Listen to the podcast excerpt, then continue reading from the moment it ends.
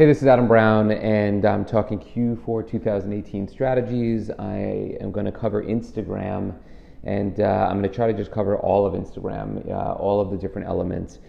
I think it is, when you look at all of them, the platform right now, and an area where brands should really be really thinking about their strategies, how they're going to tactically deploy, and how they're going to leverage all the visibility. It's just where people are and in all different ways, and you just got to get with it. So first is the feed proper, right? So I think I've said this many times before. I definitely said it for my Q3 strategy. Don't sweat the feed.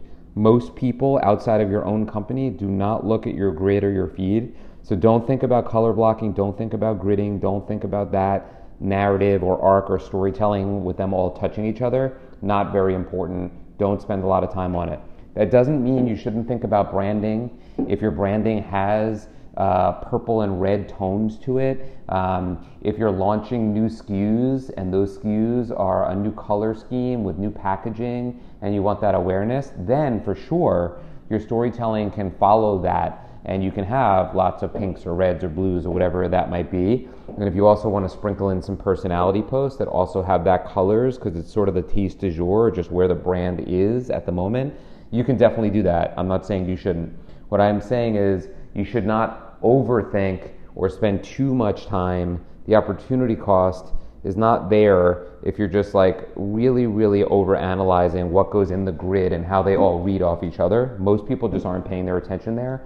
So if they're not paying their attention there, nor should you. Don't invest too much time. I also think you shouldn't be looking at in likes, engagement, or followers. I've said this a million times. I get pushback every single day. I know people are just going to agree to disagree with me, and that's fine. And you know, look, we're loyal soldiers. If those are ultimately KPIs, despite the warnings that they're not as relevant as maybe they once were, and certainly probably not as much as they think they are, we will do it. We will acquiesce, and we will help. I totally get the biggest one, which is a retailer asks you and they're really pushing back. To me, that's the main one that you should care about, because that's ultimately hurting your business chance of converting.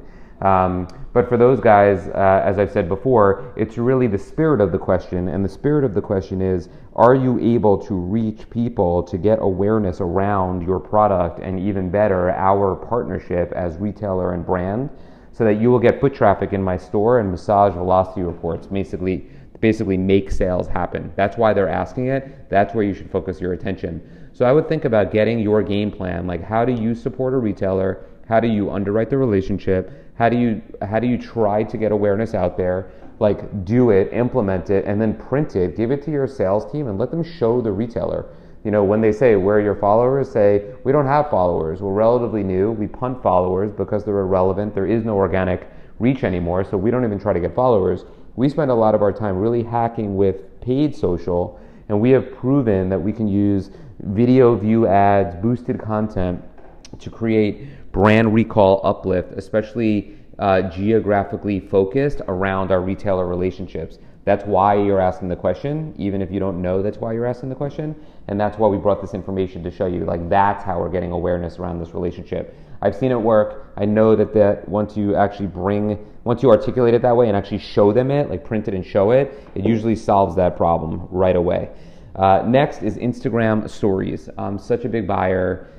It is such a main focus. It is where so much attention is.